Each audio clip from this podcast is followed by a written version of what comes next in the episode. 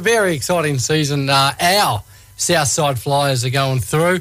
Uh, they're currently second on the ladder, but really, let's be honest, they should be first because they've knocked over first twice this uh, this season already.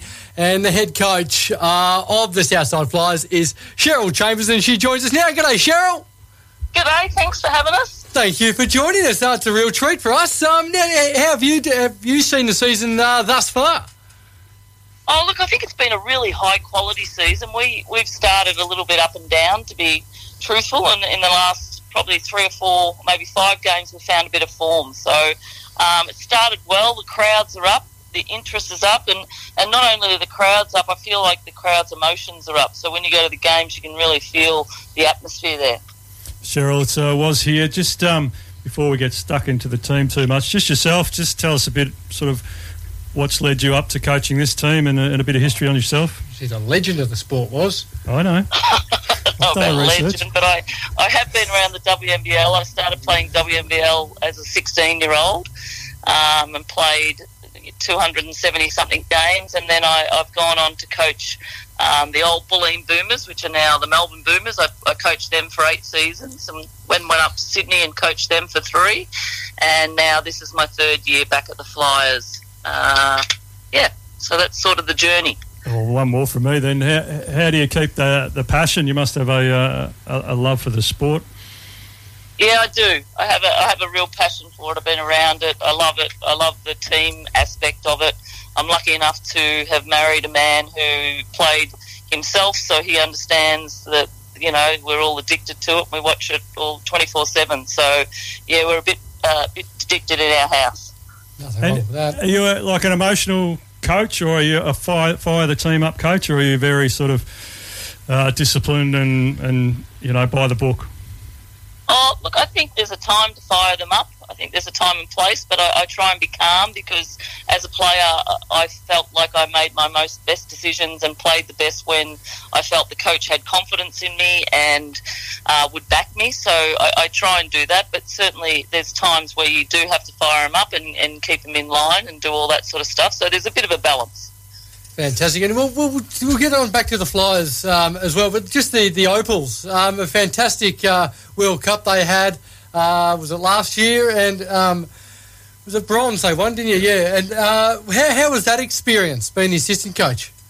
Oh, look, fantastic. I mean, to be able to play in front of those crowds, and were, the crowds were just huge and sellouts, and do that in front of our home, uh, you know, our home people was fantastic. We were coming off a, a pretty disappointing Tokyo, and we had lots of you know ins and outs with the Liz Cambage thing. So to, mm. to come together under that sort of pressure because there was pressure for us to perform um, and play that well was just awesome. It was just a you know a great ride, a lot of hard work. We were you know away for a long time, but it was certainly fantastic. And to see Lauren in that last game oh. just stand up and be sens- sensational was just the best thing to be part of. I bet it would, and it's amazing that she she plays for the Flyers as well. But what could have could have they done better? I mean, a bronze is fantastic, and you know, don't get me wrong, that's that's extraordinary effort. But could they have done better? Oh, look, we were two points from beating China, who yeah. went to the gold medal game. So, right. you know, we, we, we made a few mistakes and a few things didn't go our way down the track.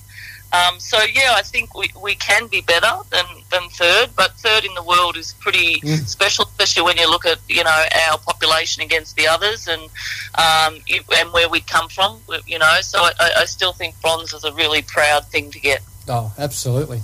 And women's basketball at the moment, we've seen the men's game uh, explode.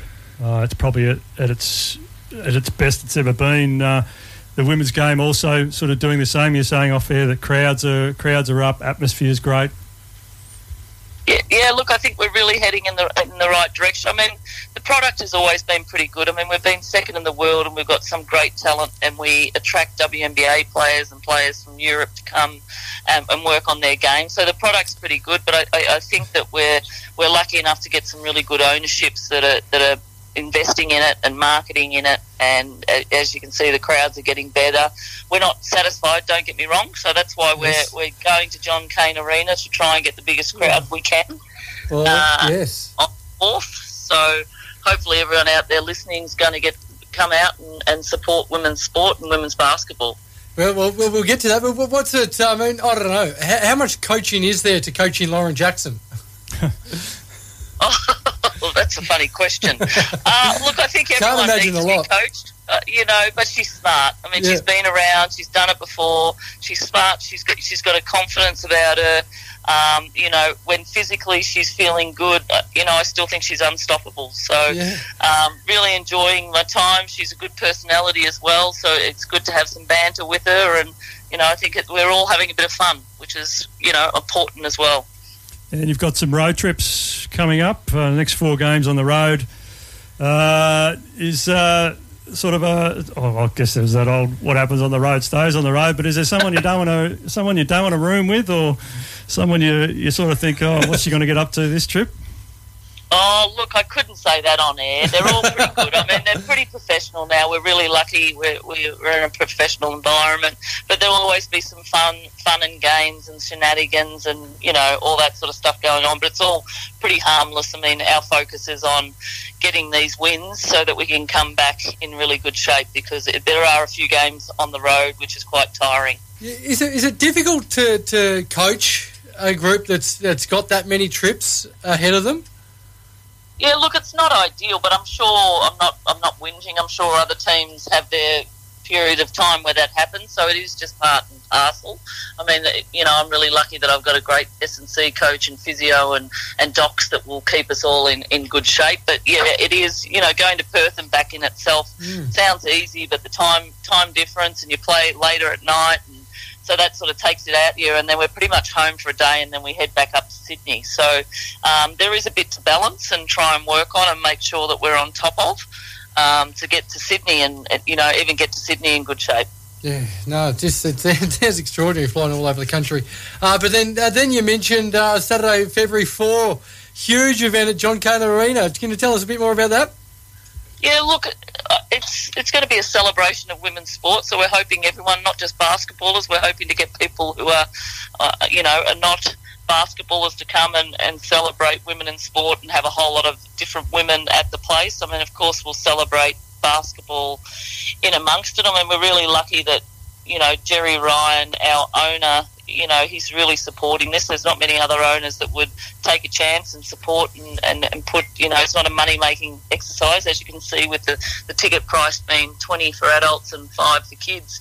Um, you know, it, it, it'll be pretty special. Yeah, and you're trying to break a record, as you, you mentioned that earlier, but uh, trying to get to nine thousand people, which that's just going to be amazing.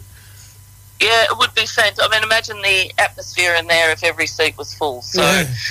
you know, that's that's the aim, and, and we're going to get out, and we're employing everyone to get out. And you know, everyone says women's sport should get a better go. Well, here's a way to help us start to, you know, put some eyes on it.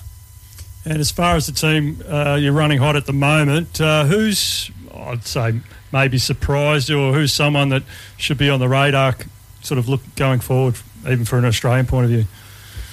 Oh, for Australian point of view, look, I, I, you know, got a young kid, Nyadiew Puoch, coming off the bench. I don't know if you've seen her play, but she's just a super athlete. Um, you know, really good kid. She's just 18, and I think the sky's her limit over the next few years. So, I mean, she's one to watch out. We had another young kid, Dallas, who did her ACL in the pre-season, which um, I, I'm sure that she'll be on the on the radar once she comes back from that. Um, we've, we've got a, we've got a bit of interest all over. I mean, we've got Sara Blicavs, who played in the Opals with, with Lauren, who just came off a 42 point game. Um, and Maddie Rocci, who missed out on the Opals, is probably in the best form of her, her her year, and I think that you know she'd be knocking on the door to get you know to get into that team. Uh, and then we've got little Mon Conti, who's Yes. uh, as you may or may not know, the AFL superstar. So she's she's looking better and better every week. Now we've got her with the right shaped ball, and we've got to put her in the ring instead of off her foot. So um, you know, there's a lot of excitement to watch. Now, I, I coach the uh, under seven girls uh, team with my daughter who's six. Very similar.